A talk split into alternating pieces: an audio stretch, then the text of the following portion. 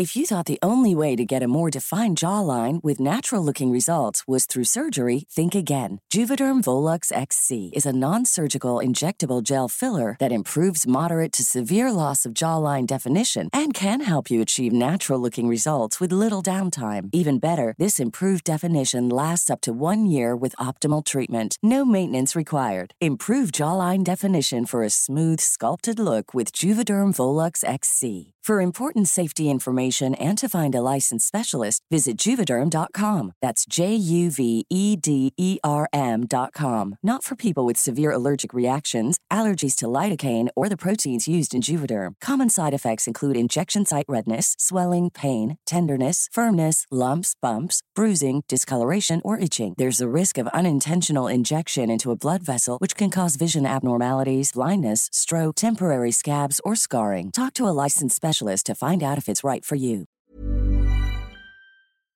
For most of us, crime is something we see on the news. We never think it could happen to us until it does. Loved ones are gone, and for the survivors, the scars will never heal. I'm Nancy Hicks, a senior crime reporter for Global News. And on this season of Crime Beat, I'll take you inside some of the most serious crime stories I've covered. Season 6 of Crime Beat is available now on Spotify, Apple Podcasts, Amazon Music, and all podcast platforms. This podcast contains coarse language, adult themes, and content of a violent and disturbing nature. Listener discretion is advised. It was a late January morning, almost lunchtime, in a suburb in the southwest end of Ottawa called Barrhaven. 15-year-old Sachi Gill was heading to the grocery store with her father. It was her parents' 17th wedding anniversary, but her mother Jagtar was recovering at home from a hernia operation she'd had the day before. So, Sachi went with her father, Bupinderpal, to pick out a cake and flowers to bring back to her mother as a surprise. But when they arrived back home at about 1 p.m, Sachi noticed that something was not right. The front door was unlocked. They hadn't left it that way, they never did. And then, as she entered the living room, holding a bouquet of red roses, she saw her mother Jagtar on the floor. At first, Sachi thought her mum had fallen off the couch, but then she saw blood. It was everywhere. It looked like her mother's ear had been cut off. Sachi froze and screamed for her father. Bupinderpal came running in and saw his wife lying on the floor. Distraught, he didn't know what to do. Sachi ran upstairs to the house phone to try and call 911, but there was no dial tone. Her father called 911 on his cell phone. The operator repeatedly asked Bupinderpal if he or his daughter could put Jagtar on her back because he needed to check for a pulse and begin CPR. He replied that he couldn't do it. Quote, "I need help before I faint on myself. I can't see." But it was too late. The ambulance arrived, followed by 2 police cars, and 43-year-old Jagtar Gill was pronounced dead. She was Ottawa's first homicide victim of 2014.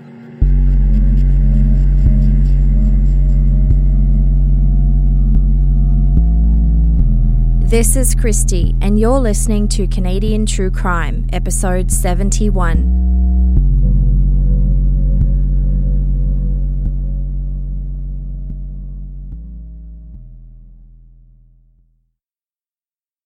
One of the first responders to the scene was Ottawa Police Constable Tina Galashan, who spoke with each member of the family.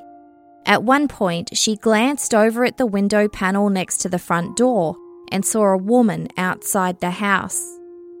She opened the door to find out who the woman was and, of course, to tell her that she couldn't come in because it was a murder scene after all. The woman seemed frantic and said she was out of breath from running. She tried to glance into the house and asked if everything was okay. The constable, of course, couldn't tell her much, which made the woman even more frantic. The woman said she wasn't a family member, but a neighbour who knew the people who lived in the house. Officer Galashan told her that Jagtar Gill had passed away. The woman put up her hands to her mouth and cried, "Jagtar, Jagtar." Police started processing the crime scene straight away, which meant the entire house, room by room. They announced to the media that they hadn't yet identified any suspects and added that Jagtar's husband Bupinderpal had a solid alibi since he was shopping with their daughter at the time. This was confirmed via video surveillance. Relatives of the Gill family spoke to CBC News, describing Jagtar as strong and bold. Her brother-in-law said, "She was nice and everyone remembers her. She has a special personality. Everyone has something I don't know how I can explain, but if you talk to her once, you won't forget her." As the police continued the investigation, the local community speculated on what was happening. It was odd. Jagtar was recovering from surgery and had only been alone just over an hour while her husband and daughter went to the grocery store. And the subdivision they lived in was new and still under construction. In fact, entry to it was via only one road, and there were security cameras installed by the developer to protect the show homes. It was not the kind of area that had an issue with break-ins, and the police wouldn't confirm whether there were signs of forcible entry to the Gill home. Jagtar and Bupinderpal Gill were Sikhs, a religion that originated in the Indian subcontinent that believes in equality and service to others. There had been several break-ins in the general area that seemed to be targeted at South Asians, and the Sikh community in particular wondered if this attack on Jagtar Gill was related to that. Balraj Dhillon, president of the Sikh temple in Nepean, described Jagtar's death to CBC as a terrible tragedy, adding that the Gill family were well known and respected in the community. Quote, "This hit so close to everybody's heart. The tragic part is that the kids are so young. We'll see what role the community can play in bringing them up." As well as Sachi, who was 15, Bupinderpal and Jagtar had two more children, aged 10 and 8.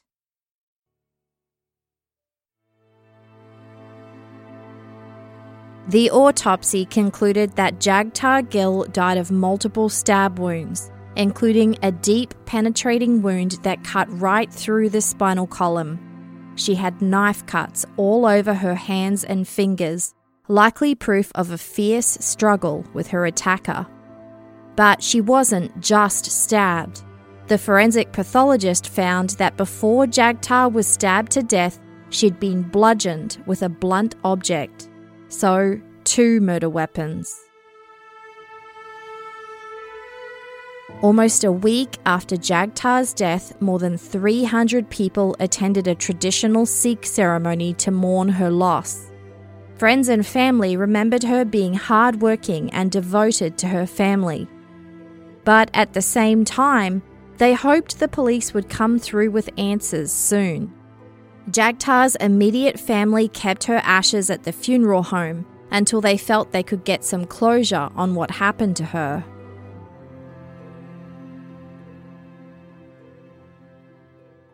Investigators were still combing for evidence and had expanded the search. They'd now canvassed the neighbourhood and nearby businesses, conducted interviews of people close to the scene, and had seized all available surveillance footage from the area. Behind the scenes, the police had unearthed several pieces of evidence at the Gill house. They recovered knives in the sink area with blood on them. They also found blood on the rim around the kitchen sink, as well as the tap. And on the floor of the kitchen, there was a can of household cleaner that had blood on it. In the family room, police found blood on the carpet and the couch. A small table rested near Jagtar's body. One of the legs of the table had been broken off. Near the body, police found the finger of a blue latex glove. But it wasn't just restricted to the first floor. On the second floor, there was blood found on a hallway baseboard. There was more blood found on the door to the master bedroom, and again on a bathroom mat in front of the sink. As you'll remember, when Sachi went to call 911, there was no dial tone on the landline. Police discovered that the cable to the main phone had been deliberately removed, and it looked like several other phone cables had been removed too. Perhaps the most intriguing piece of evidence was a weightlifting 4.5 kilogram metal bar that had blood on it found in the basement.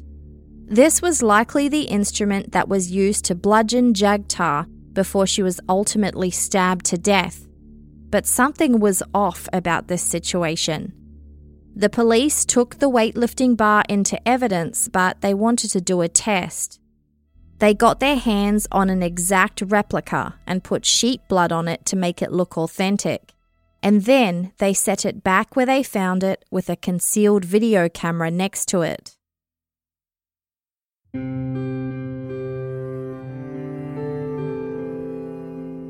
Jagtar Gill came to Canada from India in her early 20s along with her parents and siblings.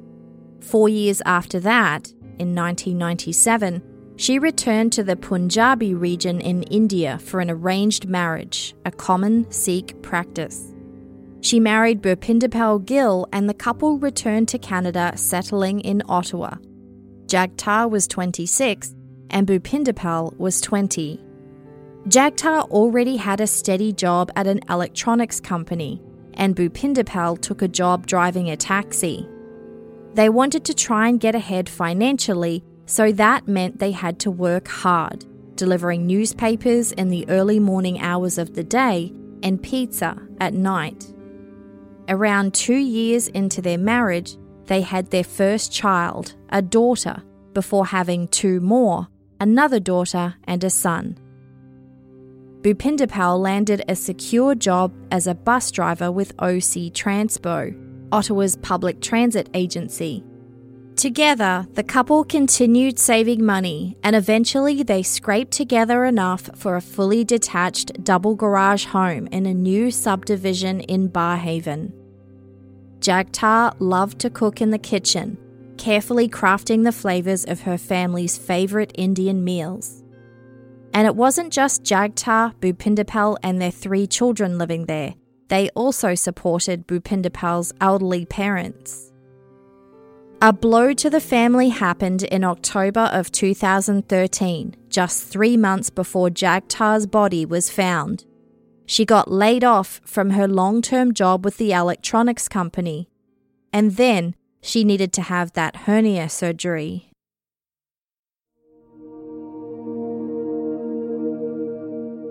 The police were still surveilling the basement, hoping that someone would come back to retrieve the blood-stained weightlifting bar. It worked.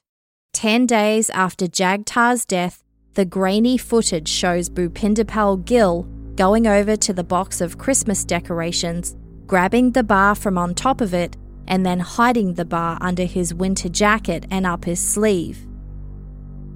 But he wasn't successful. It was too big to conceal, so he put it back in the box. The next day, he went back and stuffed the bar down his pants. He zipped up his coat and left the house. Police then followed him to a wooded area where they watched him toss the bar away. Later, they went behind him and recovered it. But it can't have been Bupinderpal who murdered Jagtar. He had a solid alibi, shopping with their 15-year-old daughter at the time. And the night of Jagtar's death, he gave the police permission to search the house. Why would he give that permission if he knew the suspicious item was there in the open? The police devised a plan that they hoped would prod Bupinderpal to give up more information. Ottawa police issued a fake news release announcing they'd found a bloody metal bar in a wooded area and they believed it was linked to the Jagtar Gill homicide investigation. They wanted anyone with knowledge of it to come forward. It worked. Just days later, Bupinderpal Gill contacted the police to say he was the one who found the bar and threw it away. He went in for questioning, where he told them that his daughter had reminded him that he had picked up a blood-stained bar next to Jagtar's body.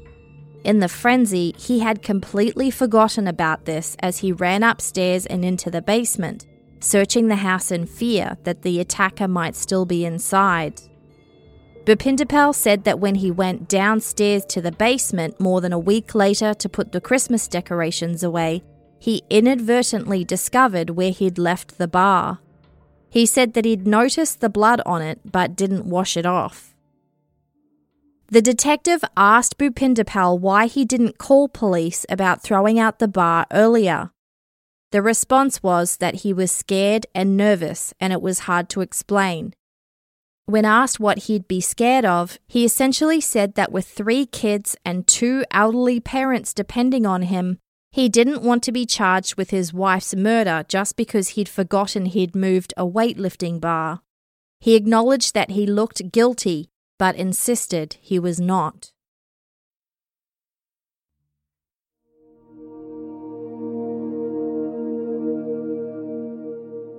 But the police were already putting together the pieces of the puzzle. Their canvassing of the area and questioning of neighbours had revealed some interesting things. A neighbour called Scott told police that he was friends with Bupinderpal Gill and would often invite him over to show him how to do various home repairs. Scott told police that he visited Bupinderpal at his house the day after Jagtar's murder. But he noticed that there was nobody crying and no one seemed to be wondering or asking who was responsible. Bupinderpal confessed to Scott at that time that he hadn't told the police everything. He disturbed the crime scene. He'd moved his wife's body and he'd found 2 bloody knives which he washed off in the kitchen sink. He also told Scott that he was concerned that his fingerprints were on the knife. He grabbed a towel and cleaned up more of the blood. Scott was shocked and told his friend that the police would consider his actions to be extremely suspicious. It either made him look guilty or made him look like he was covering something up. The words must have sunk in because later that day, Bupinderpal told the police about his actions in disturbing the crime scene. He said he couldn't remember if there was blood on the knives, but he knew there was blood on his hand because he touched his wife's body. Bupinderpal said that he had a brain freeze after he touched the knives and had no idea what he should have done. Quote, "I was nervous and scared. I saw my wife's neck cut up and I saw blood on my hand, so I washed it." But a crime scene disturbance wasn't all Scott had to say on the situation. Bupinderpal Gill's friend and neighbour also told police that when he would come over for the DIY home repairs, Bupinderpal would often bring a woman with him that wasn't his wife Jagtar. The woman was another neighbour of theirs at the subdivision, 35-year-old Gurpreet Ronald. Scott noticed that Bupinderpal and Gurpreet were playing with each other and joking around. To him, it seemed like they were a couple, in stark contrast to Bupinderpal and Jagtar, who seemed to have a far less affectionate relationship. The police had already spoken to Gurpreet Ronald as they canvassed the neighbourhood. As it turns out, Constable Tina Galashan, the first responder to the crime scene, identified Gurpreet as being the frantic, out-of-breath woman that she saw approaching the house. Gurpreet told police that at first she believed that Jagtar Gill had suffered a fatal heart attack, but later read news stories suggesting that her neighbour's death had been violent and police were treating it as a homicide. Quote, "To be honest, I'm shocked. I just don't know how to respond to that."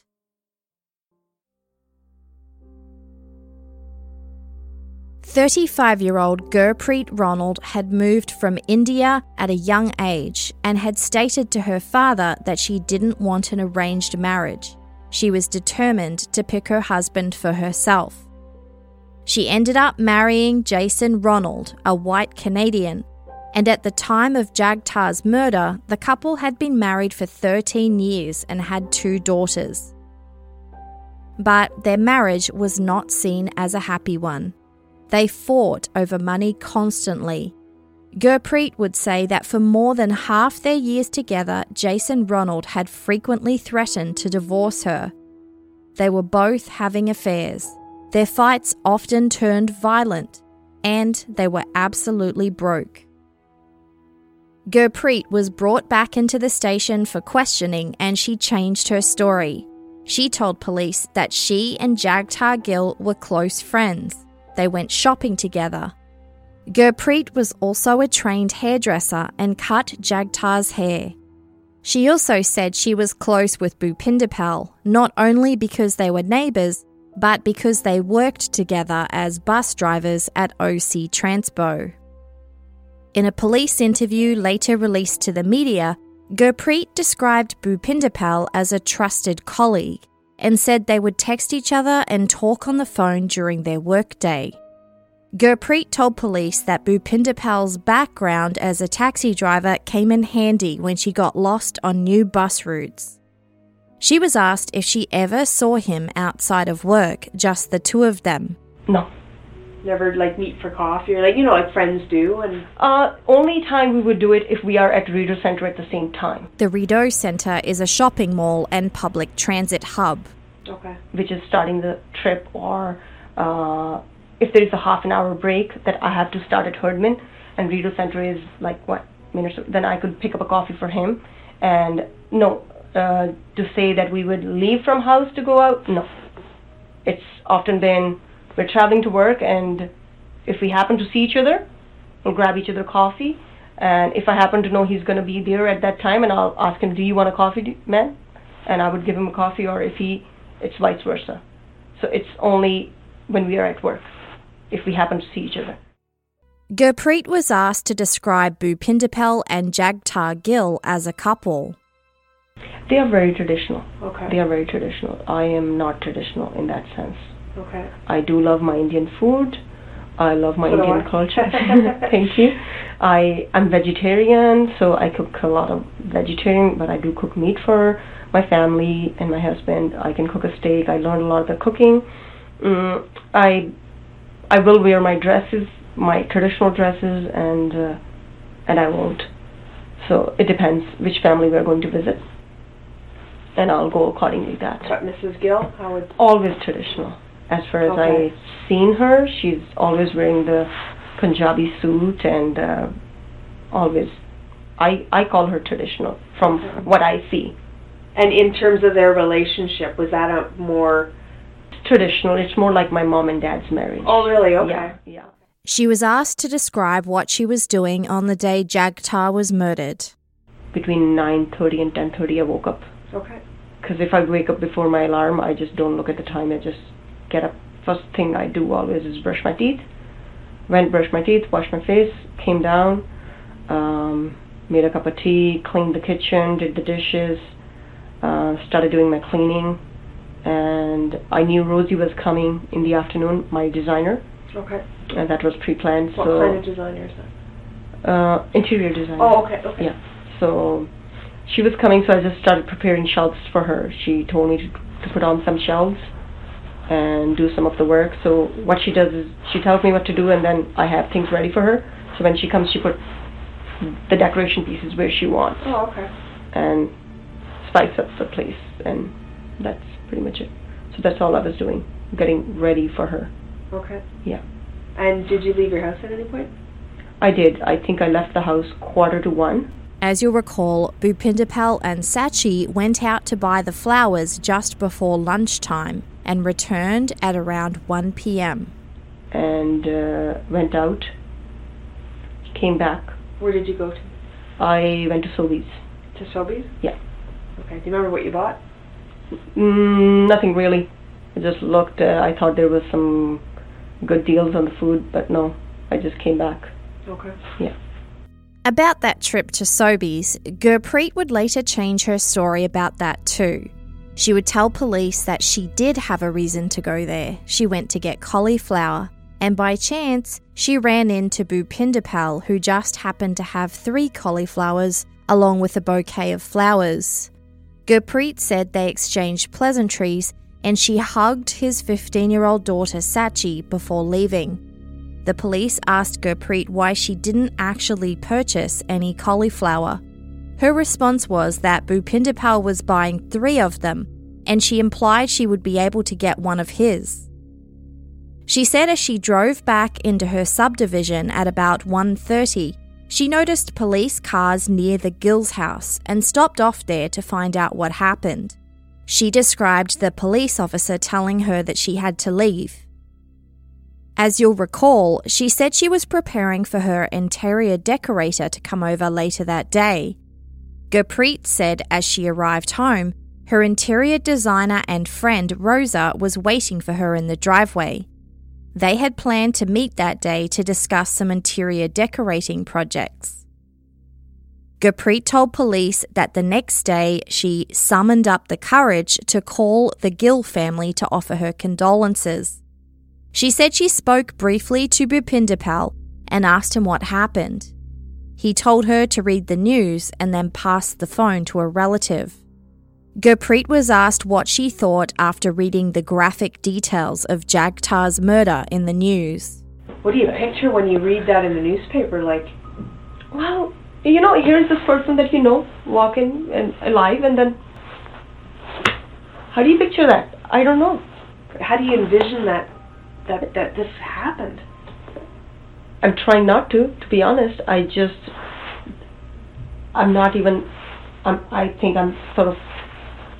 trying not to. That's, I think, my whole battle is right now. And I know eventually I'm going to have to admit it. Eventually I'm going to have to face it, but I'm going to fight it as much as I can. Gurpreet was then asked if she knew if Jagtar had any enemies. So out of all the people that you know that they associate with, is there anybody you'd go? See, that's the thing. I can't even picture. I can't even picture at all. In any way. Like, no. Do you think it could be somebody she knows? Honestly, I don't know, because she had a very private life and she was not... With me, if I talk to somebody for half an hour, I'm sure they get to know me a lot because I talk people's ear off. I'll start any topic and just go blah, blah, blah and ask about you, what you do, how do you become a cop, oh, how exciting, how do you get in there, you know, it's a great job, you're very I like, you know, you look great, oh, I always thought the cops are, you know, always the thing, well, you look sexy, you look good, you know, I'm that kind of person. Right. And I often distract myself from the grief by doing that too. That's a coping mechanism, right? I think I have that. Yeah. Yeah. That's okay, that's not a bad thing. I don't know if it's good or bad, but that's what I do. And that's what have you heard any talk, like, from any of the people that, you know, you associate? Because it's a pretty tight-knit group, right? Yes. I haven't been to work. And I am so sure as soon as I get to work, I will hear it. But nobody's called you and said, like, what the heck? Yes. My friends have called me from work. And have they talked about? No, they're all asking, what's going on? And I said, all I send them, everybody, a text message, just pray. I do not know, just pray. At the end of the interview, Gurpreet Ronald said she felt dizzy after she stood up. She was then observed to become emotional. She stated she was having a breakdown. She asked how Bupinderpal and Jagtar's children were, and she pleaded with the officer to tell her what really happened. And then, the officer saw a Band-Aid on Gurpreet's fingers and asked her what happened. The woman replied that she was cutting a potato bag with a knife that was usually blunt, but she didn't know that her father-in-law had just sharpened it and the knife sliced into her hand. The police tracked down Gurpreet's interior designer friend Rosa. She said Gurpreet had told her that she believed her husband was having an affair and she wanted to leave the marriage. Rosa had also met Bupinderpal Gill several times and noticed that the two had obvious feelings for each other. But Gurpreet would only describe him as an old family friend. Rosa told police that on the day of Jagtar's murder, she was waiting in Gurpreet's driveway for the woman to arrive home. At around 3:30, Gurpreet swung in, looking out of sorts and distracted. Rosa asked what was wrong, and Gurpreet said something about her husband and then broke down crying, telling Rosa that she was tough and she'll just deal with it. All of a sudden, Rosa said Gurpreet's two children ran in screaming about the police being at the nearby Gill house. Gurpreet confided in Rosa that she had seen Bupinderpal earlier at the grocery store, and then she described going to the Gill home front door. She said she saw police there, but noticed the door was ajar, so took a peek inside and she saw blood. This is, of course, in contrast to the officer's testimony that she blocked Gurpreet from entering the house. Rosa said that 2 days later she went up to check on Gurpreet and she brought up the issue about the blood. Gurpreet seemed confused about whether it happened, but asked her friend not to tell police. She didn't want the police knowing that she had seen the blood. Rosa said no, she can't lie to police. Gurpreet then told Rosa about her police interview and said she now thought her phone was tapped. Rosa told police that she felt uncomfortable having the conversation, so she made an excuse to leave the house. Gurpreet's phone had been tapped, as had Bupinderpal's. They were both under surveillance. The police were highly suspicious. When Bupinderpal had first been interviewed by police, he told them that he and Gurpreet were just friends and co-workers and nothing more. The police thought that if the two had any involvement in Jagtar's murder, surely they'd slip and talk to each other about it at some point. Something like disposal of the murder weapon or getting their story straight. But they didn't. And police had been looking at Bupinderpal's phone records. In the month before Jagtar's murder, he and Gurpreet had chatted on the phone around 250 times, including on the day of Jagtar's murder. That's an average of about 8 phone calls a day. In terms of evidence, all police had so far were suspicions and circumstantial evidence. They needed something more concrete. What they did have was an abundance of DNA from blood from around the house. They knew that when a weapon like a knife is used in an attack, it is more than likely that the attacker will sustain a wound as well, and Gurpreet Ronald had that cut on her hand. If she was involved, maybe some of the blood at the scene was hers. But they had to get her DNA first. And they also wanted to find another way to get Gurpreet or Bupinderpal to mention something about Jagtar's murder, or get proof that the two were having an affair.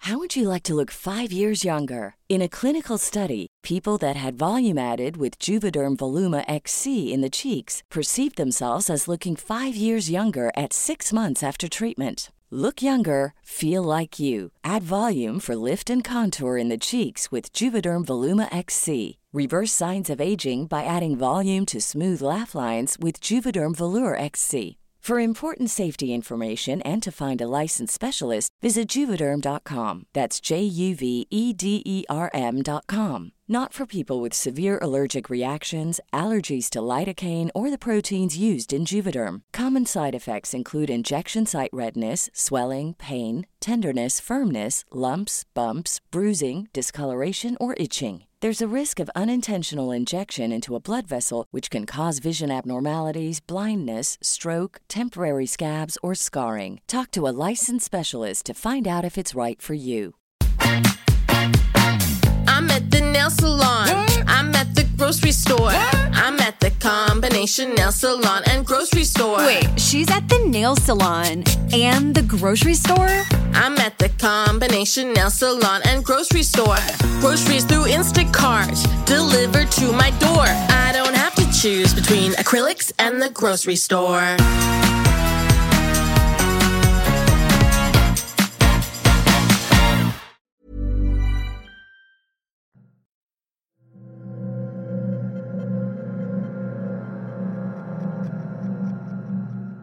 The Ottawa Police Service obtained a warrant that allowed them to execute a small undercover sting, with the goal of getting information from Gurpreet in two ways. First, a detective from the Major Crimes Unit knocked on Gurpreet's door, introducing herself as a representative from a construction association. Gurpreet was told that if she participated in a survey, she would go into the draw to win 6 free months of mortgage payments. She filled out the survey and was asked to lick the envelope it was put in for the draw. DNA sample, check. The other ruse the police brainstormed didn't work. They wanted proof of the affair that Bupinderpal and Gurpreet were having. Maybe if the pair went away together, a warrant for surveillance could be obtained and police might capture something incriminating. So, the undercover detective told Gurpreet she'd won an early bird door prize for filling out the survey, which was a weekend for two at a hotel in Ottawa. All seemed promising, but Gurpreet turned down the door prize. Next idea. Detectives planted a note on the windshield of Gurpreet's van when it was parked at her workplace, OC Transpo. The note had one word, killer. They hoped that Gurpreet would see it and call Bupinderpal to talk about the murder, but she didn't. She contacted her employer, who then contacted the police. She never contacted Bupinderpal about the note.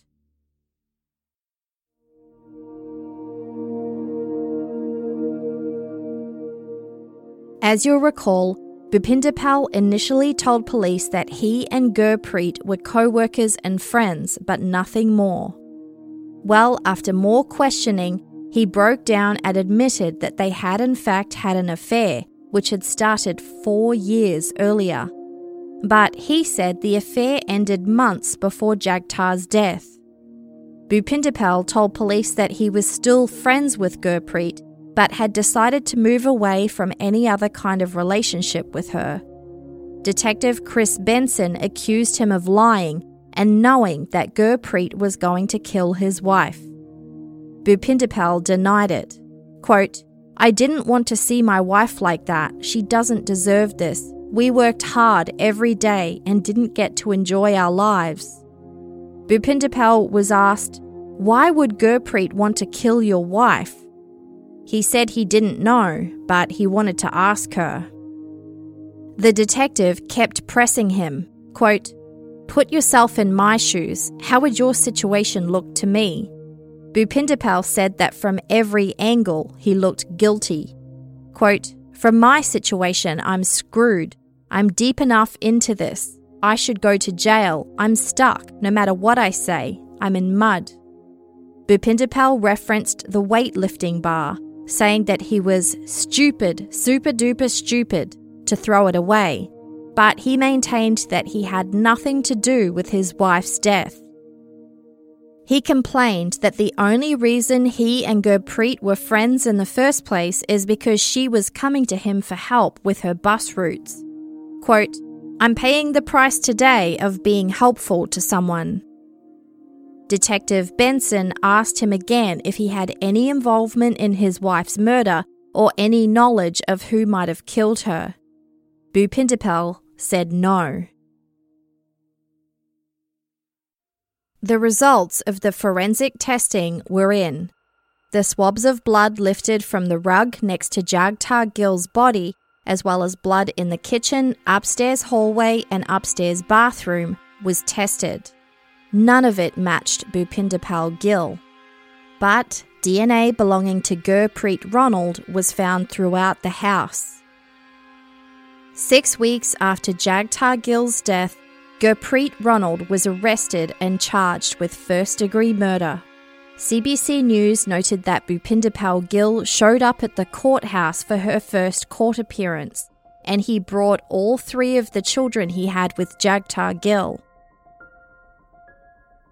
But Bupinderpal would be returning to court just 4 days later, after he was also arrested and charged with first-degree murder. Friends and family attended court for his first appearance, many of them leaving in tears.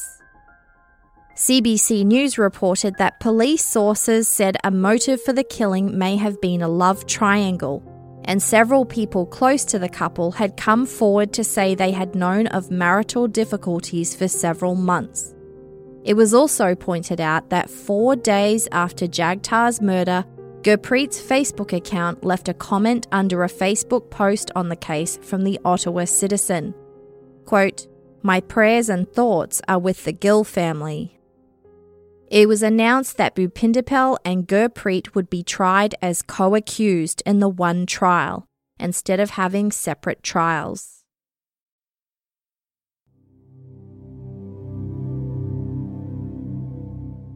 The trial began in May of 2016, 2.5 years after Jagtar Gill's murder. Her husband, Bupinderpal Gill, 40 years old, and 37-year-old Gurpreet Ronald both pleaded not guilty to their first-degree murder charges. They were observed to be sitting a bench apart from each other in the witness box, rarely looking at each other. CBC News described them both as looking haggard. In opening statements, the Crown presented a summary of their case. Bupinderpal Gill reportedly hated his wife, but they both did not consider divorce an option because they were Sikhs, according to the Crown. Meanwhile, Bupinderpal and Gurpreet were involved in a long-standing affair, and together they conspired to kill Jagtar, who Gurpreet hated as well. The Crown's theory was that Bupinderpal would be out of the house running errands with his teenage daughter, leaving Jagtar alone. And during that time, Gurpreet would go to the home at around noon, pretending to want to borrow some tools. On this day, Jagtar was at her most vulnerable, said the Crown, since it was the day after she'd had abdominal surgery. The Crown's case was that Gurpreet used a metal weightlifting bar that Bupinderpal had left out for her. After an unsuccessful attempt to bludgeon Jagtar to death with it, Gurpreet grabbed a knife, stabbed Jagtar multiple times, and then slit her throat. According to Crown prosecutors, Gurpreet then called Bupinderpal and went to meet up with him and his daughter at Sobeys. And then Bupinderpal and 15-year-old Sachi returned home, where he allowed her to be the first to discover the bloody and beaten body of her mother while she was holding a bouquet of flowers for her.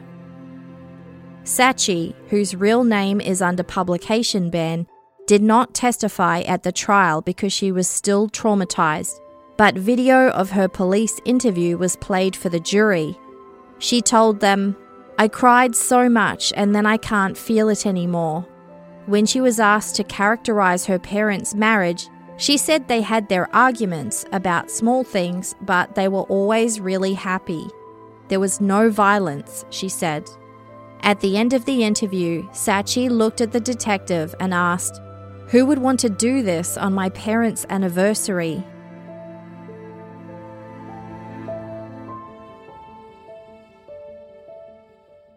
The Crown called witnesses from the Ottawa Police Service to take the jury through the investigation, including the video from Gurpreet and Bupinderpal's police interviews. Expert witnesses took the jury through the processing of the crime scene. The bloody shirt that Jagtar had been wearing at the time was shown to the jury. It had multiple puncture marks in the fabric, especially near the neck, collar and shoulders. Graphic photos of Jagtar's body were shown, which was distressing for her family members and friends.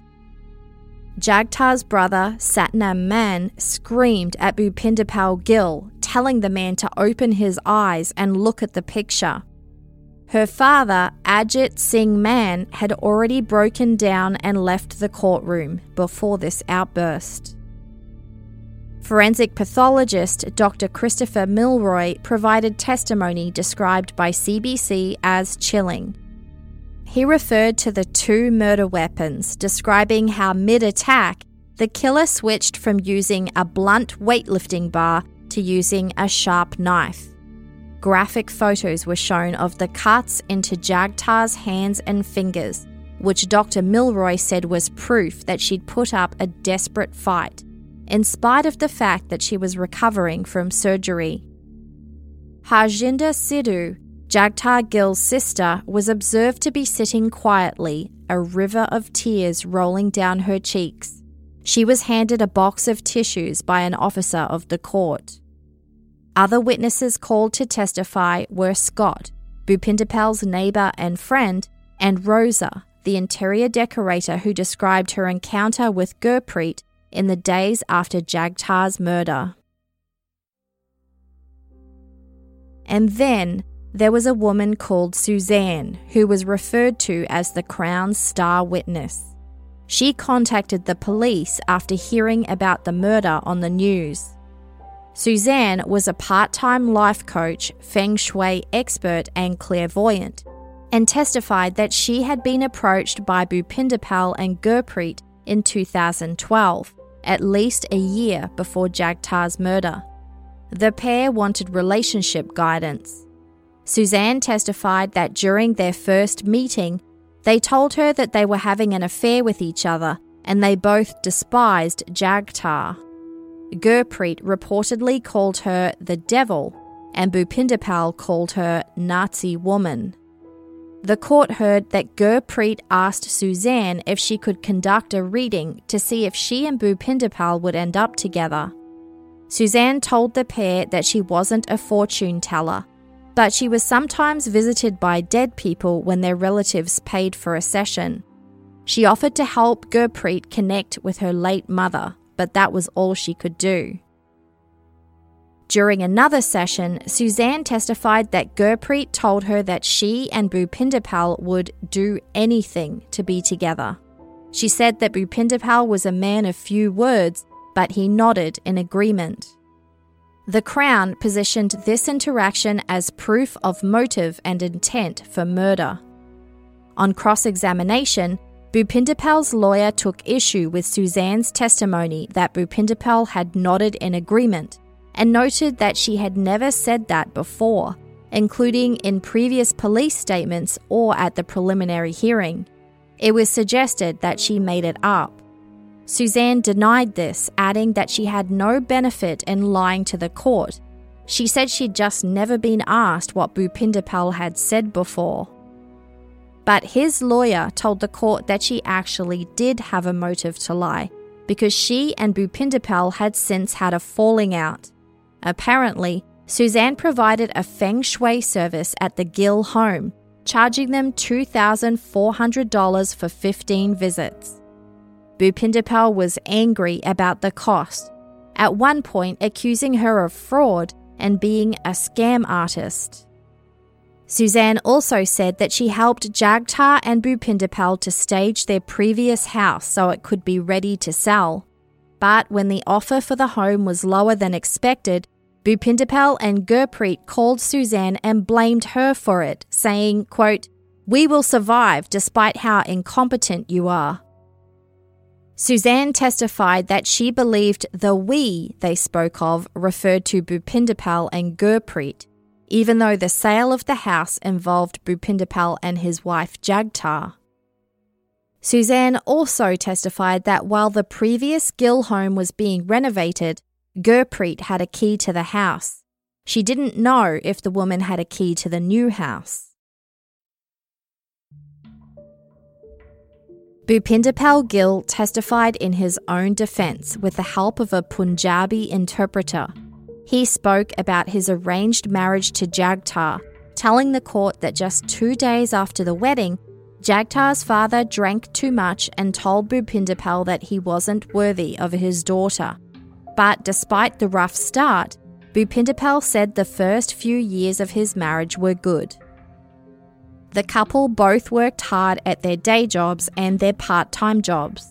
but he said their intimacy decreased, and by 2008, 5 years before Jagtar's murder, Bupinderpal had taken to sleeping on a mattress on the floor of their bedroom. But despite this, he testified that he loved Jagtar. Quote, "Yes, we had no physical relations, but she was the mother of my 3 children." Then Bupinderpal spoke about Gurpreet and how they worked at OC Transpo together, driving buses. He said they started off as friends, but started having an affair in 2010, although he said he never felt love for her. According to Bupinderpal, he ended the affair just a few months before Jagtar's murder. He told the court that he confessed the affair to Jagtar at the time and told her that it had ended.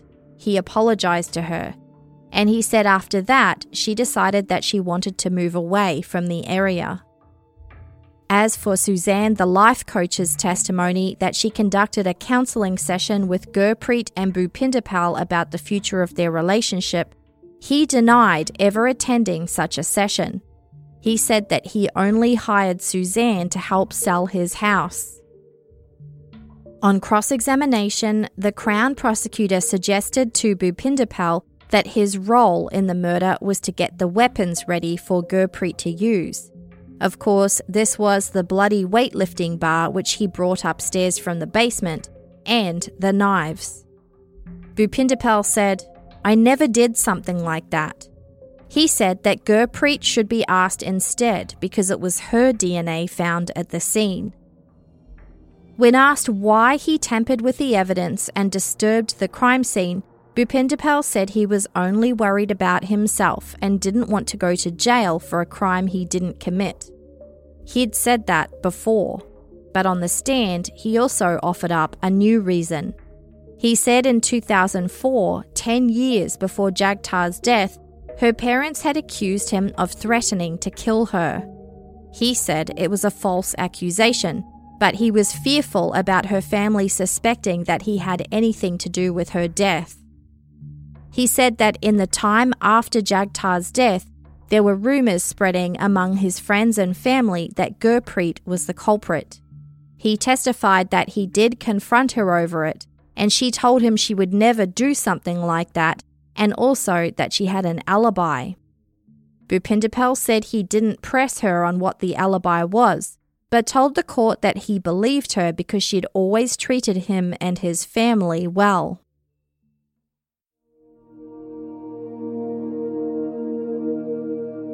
Also testifying for the defence, for the side of Bupinderpal Gill, was 42-year-old Jason Ronald, Gurpreet Ronald's husband. He said they were planning to separate at the time of Jagtar's death. He told the court that his estranged wife tried to stab him on 4 different occasions. He described one of those times, saying that during a long argument, Gurpreet came at him swinging an 8-inch long kitchen knife with a thick blade about 3 to 4 inches thick. He mimicked for the jury a knife stabbing action and said it was much like in the movie Psycho. Jason described another typical argument where Gurpreet menacingly held up a knife again. But then their daughter, who was sitting on the stairs nearby, asked what she was doing, so she dropped it. Jason told the court that incidents like these got so common that when another argument heated up, he asked, "Is this going to be another knife night?" He told the court, "I always felt her hatred was reserved for me, but clearly I was wrong." When asked why he never contacted the police to report these threatening incidents, he said he was embarrassed and ashamed. And he admitted he wasn't perfect either. He had an affair in the months leading up to Gurpreet's arrest, and he also had issues with substance addiction. As you'll recall, Bupinderpal claimed that he ended the affair with Gurpreet several months before Jagtar's murder. Jason knew about the affair and thought that it was still going on as of late 2013 and January 2014 when Jagtar was murdered. Quote, "They stared at each other with love in their eyes." Jason also described a time when he was under the influence and went over to Bupinderpal's house to talk to him about Gurpreet. The lawyer asked him if his intention was to confront Bupinderpal about his secret affair. Quote, "No, I was just going to tell him to take her if he wanted her." The Ottawa Citizen reported that while Jason fought back a laugh as he was saying this, this comment prompted a lot of laughter in the courtroom. The sister of Bupinderpal Gill also testified to counter the Crown's theory that the pair plotted to kill Jagtar because divorce was not an option in the Sikh faith. She said that it wasn't true, divorce is accepted, and in fact she knew of 23 people in her family alone who are divorced. It was time for Gurpreet Ronald to testify in her own defence, but first, her team made what was described as a surprise announcement. As you'll remember, Gurpreet originally told police that she was at her house cleaning alone until she went to Sobeys, which is where she ran into Bupinderpal. She never presented an alibi. But just before she testified, her lawyer revealed her alibi to the court. She was reportedly having tea with a doctor at the time of Jagtar's murder. According to the Ottawa Citizen, a stunned silence fell over the courthouse. But no witness or evidence was produced to confirm this, and in fact, no other mention of it was made. Gurpreet Ronald took to the stand. She spoke about the issues in her marriage to Jason and her 4-year affair with Bupinderpal. She said it started as an emotional connection that led to physical intimacy, but she added that her sexual relationship with him was not satisfying, so she had a second affair that overlapped with another driver for OC Transport. Despite Jason saying they were separating at the time, Gurpreet testified that she still had hope for the marriage and believed that divorce wasn't an option. In response to this, the prosecutor showed the jury numerous text messages that Gurpreet had sent to friends. In one of them, she described the woman she believed her husband Jason was having an affair with as fucking ugly. The Crown said, "There's no going back, you're tearing down the foundation of your relationship."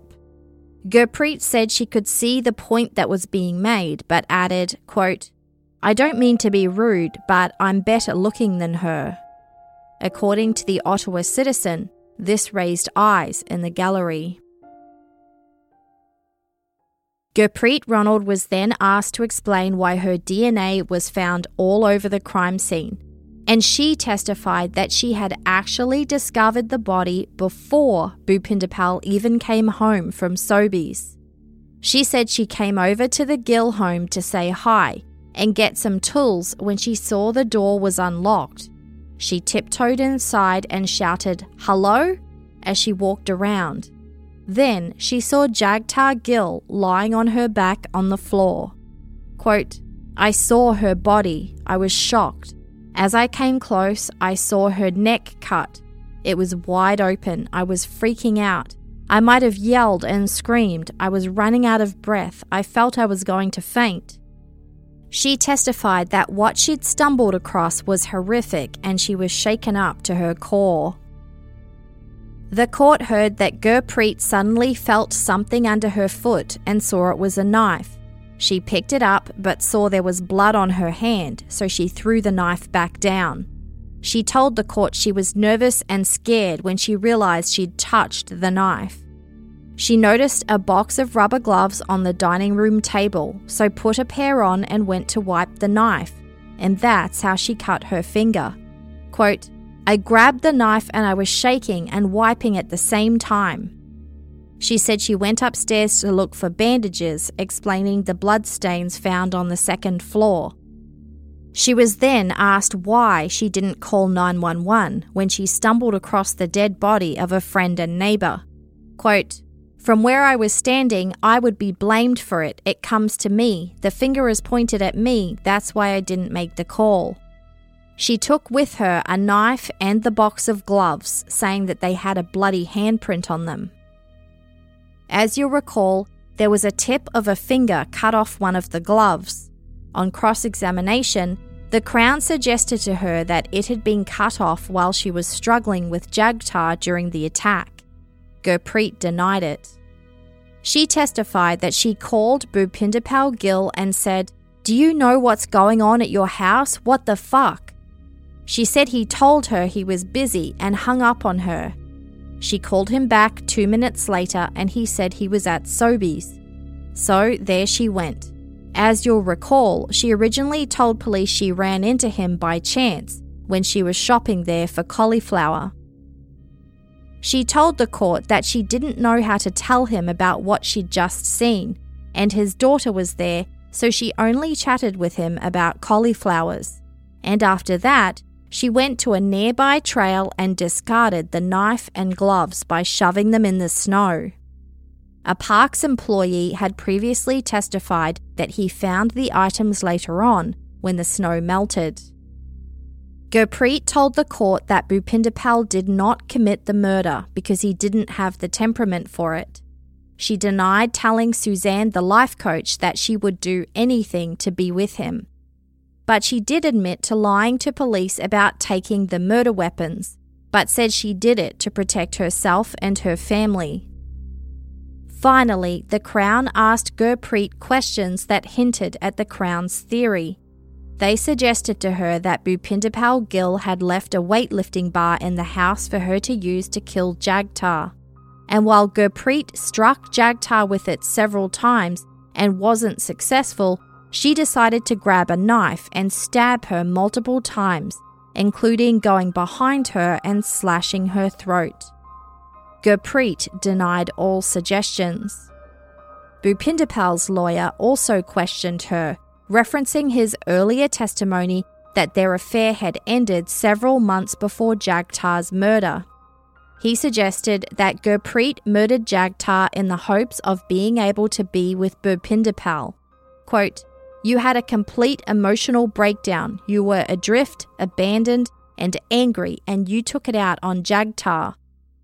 Gurpreet denied it, saying that she has no interest in Bupinderpal because the intimacy is not there.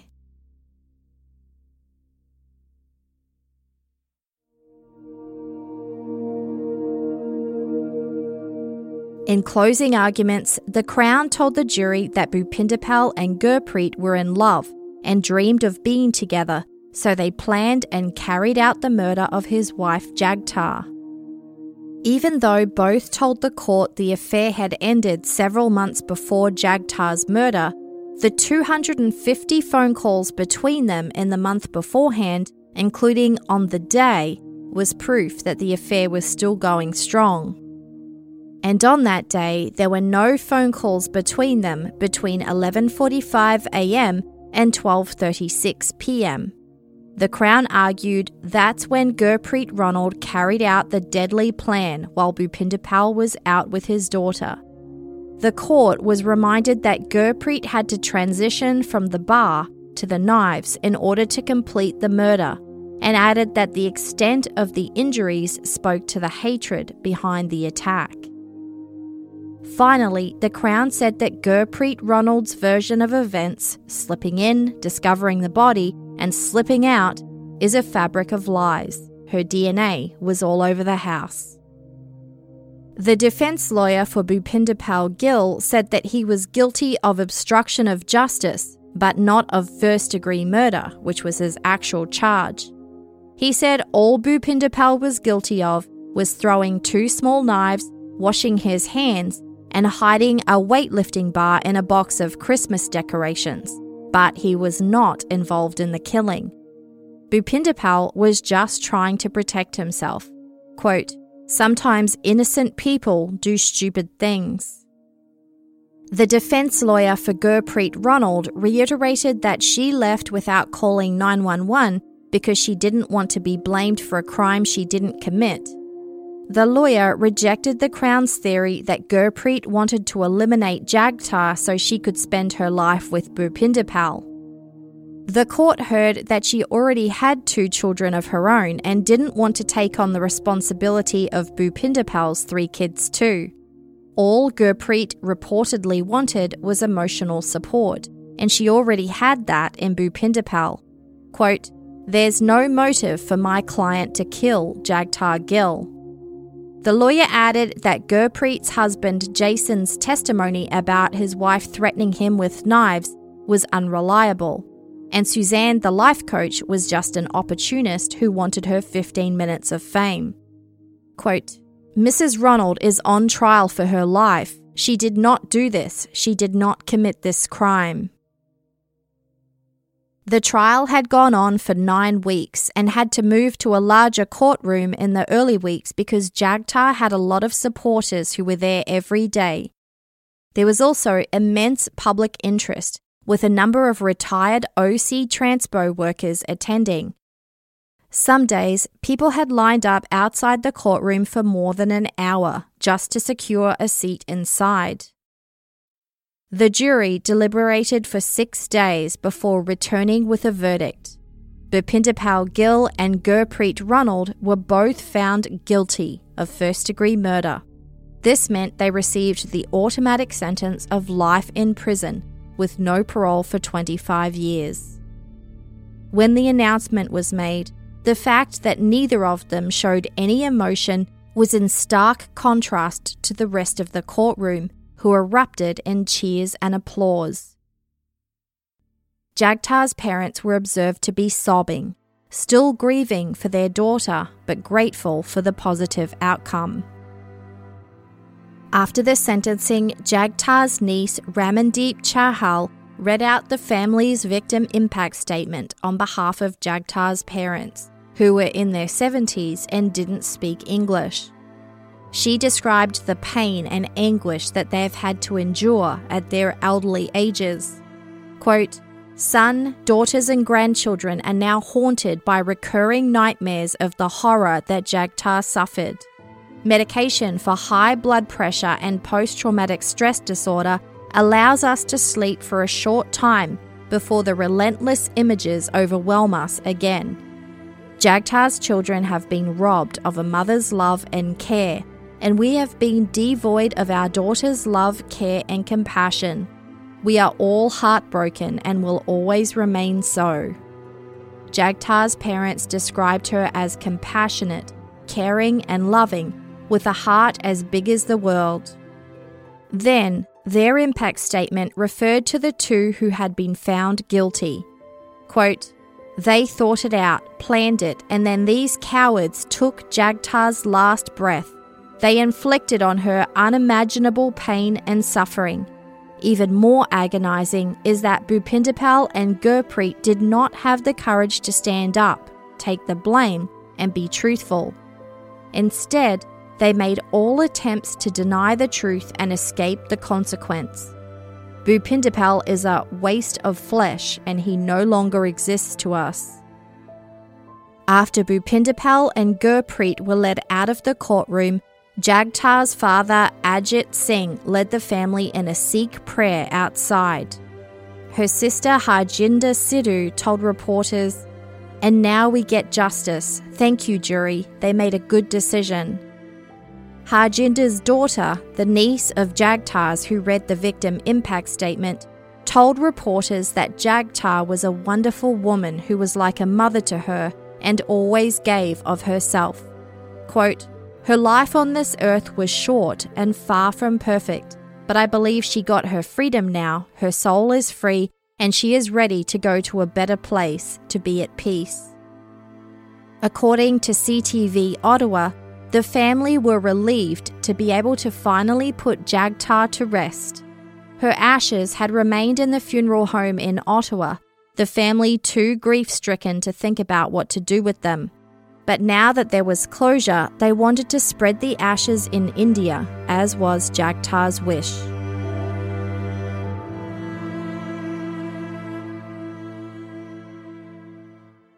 But things don't often end the way they're supposed to. In the next month, both Bupinderpal and Gurpreet's lawyers announced they were appealing their conviction. Gurpreet's lawyers announced they were appealing on the grounds that the judge should have recused herself from the trial. Gurpreet alleged that Justice Julianne Parfait called her deceitful during a bail hearing, and that demonstrated that she was biased against Gurpreet. The appeal was heard in December of 2019. In a shock, unanimous ruling, the Court of Appeal for Ontario ordered a new trial, saying that Justice Parfait erred in not allowing jurors to consider a conviction of second-degree murder. The evidence presented at the trial allowed for the possibility that maybe Jagtar's murder was not premeditated. And as you know, to be found guilty of first-degree murder, the murder must have been premeditated. Jagtar's niece told CBC News that they were all devastated and were planning to take it to the Supreme Court to appeal the decision, where they would ask for the murder convictions to be restored.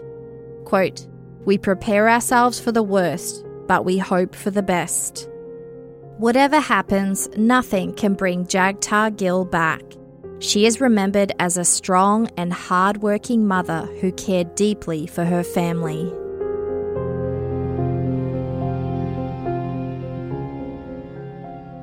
I'll be sure to update you about what happens with the appeal.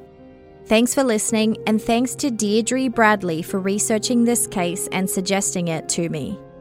As well as court documents, this episode relied on the reporting of Laurie Fagan and Laura Glowacki for CBC, Gary Dimick for The Ottawa Citizen, and Joanne Schnurr from CTV Ottawa.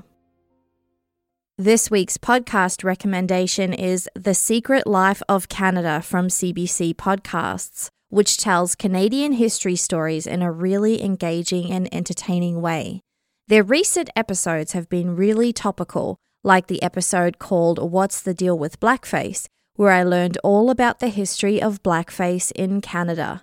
Hosts Leah and Fallon also discuss Indigenous history, LGBTQ history, as well as the history of Chinatown, and a look into why there isn't a Japantown in Canadian cities too.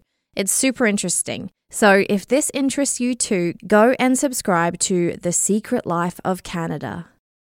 Canadian True Crime is a completely independent production funded through advertising and direct donations. If you enjoyed this episode, please tell a friend or rate and review the podcast on Apple Podcasts. This episode of Canadian True Crime was researched by Deirdre Bradley and me. An audio production was by We Talk of Dreams, who also composed the theme song. The host of the Beyond Bizarre True Crime podcast voiced the disclaimer. I'll be back soon with another Canadian true crime story. See you then.